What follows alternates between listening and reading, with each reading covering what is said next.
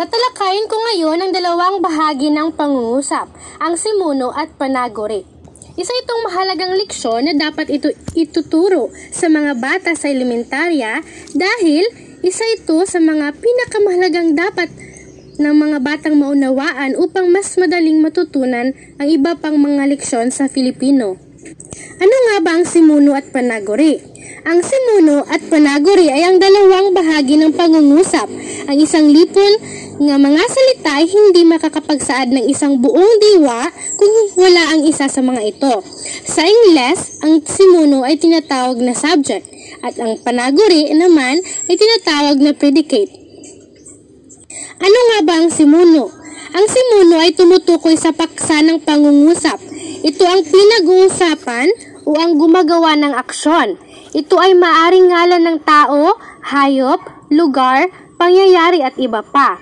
Ang simuno ay maaring magsimula sa malaking titik o maaari rin namang hindi. Ang ilang halimbawa ng simuno ay ang sumusunod. Halimbawa, pusa, Elena, ulan, Maynila, Pasko.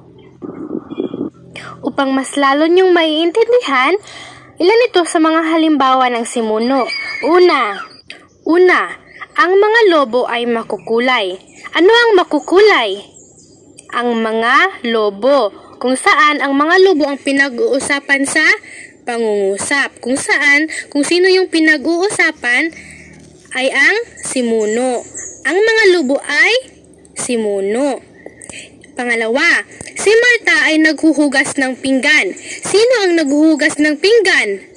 si Marta, kung saan si Marta ang pinag-uusapan sa pangungusap, kung saan tatawagin natin si Mar- Marta na si Muno. Pangatlo, nagtatanim ng palay sina Lucas at Tonyo. Sino-sino ang mga nagtatanim ng palay? Sina Lucas at Tonyo, kung saan silang dalawa ang pinag-uusapan sa isang pangungusap. Dito naman tayo sa panaguri. Ano nga ba ang panaguri? Ang panaguri naman ang bahagi ng pangungusap na nagsasabi ng detalye tungkol sa simuno. Nagsasabi ito ng nangyayari tungkol sa simuno. Ito ay maaring higit pa sa isang salita at ang ilang halimbawa ng panguri ay ang sumusunod. Nagbibigay ng regalo, naliligo, ang ay isang mang-aawit, hugas ng pinggan, nagtatanim. Upang mas lalo niyong maiintindihan, magbibigay ako ng isang pangungusap. Halimbawa, una, ang mga lobo ay makukulay. Ano ang sinasabi tungkol sa mga lobo? Makukulay. Kung saan?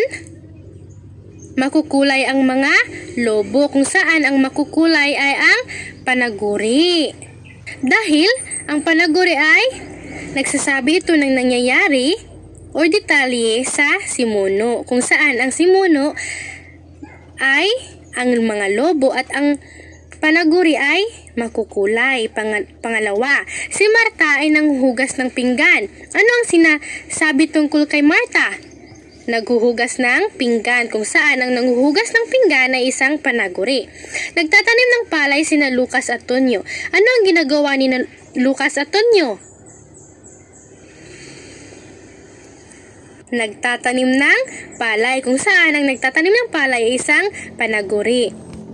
Mahalagang o mahalaga ang pag magkaroon ng simuno at panaguri upang madaling maintindihan ng mambabasa o tayo bilang mambabasa kung ano ang ibig ipahiwatig ng pangungusap.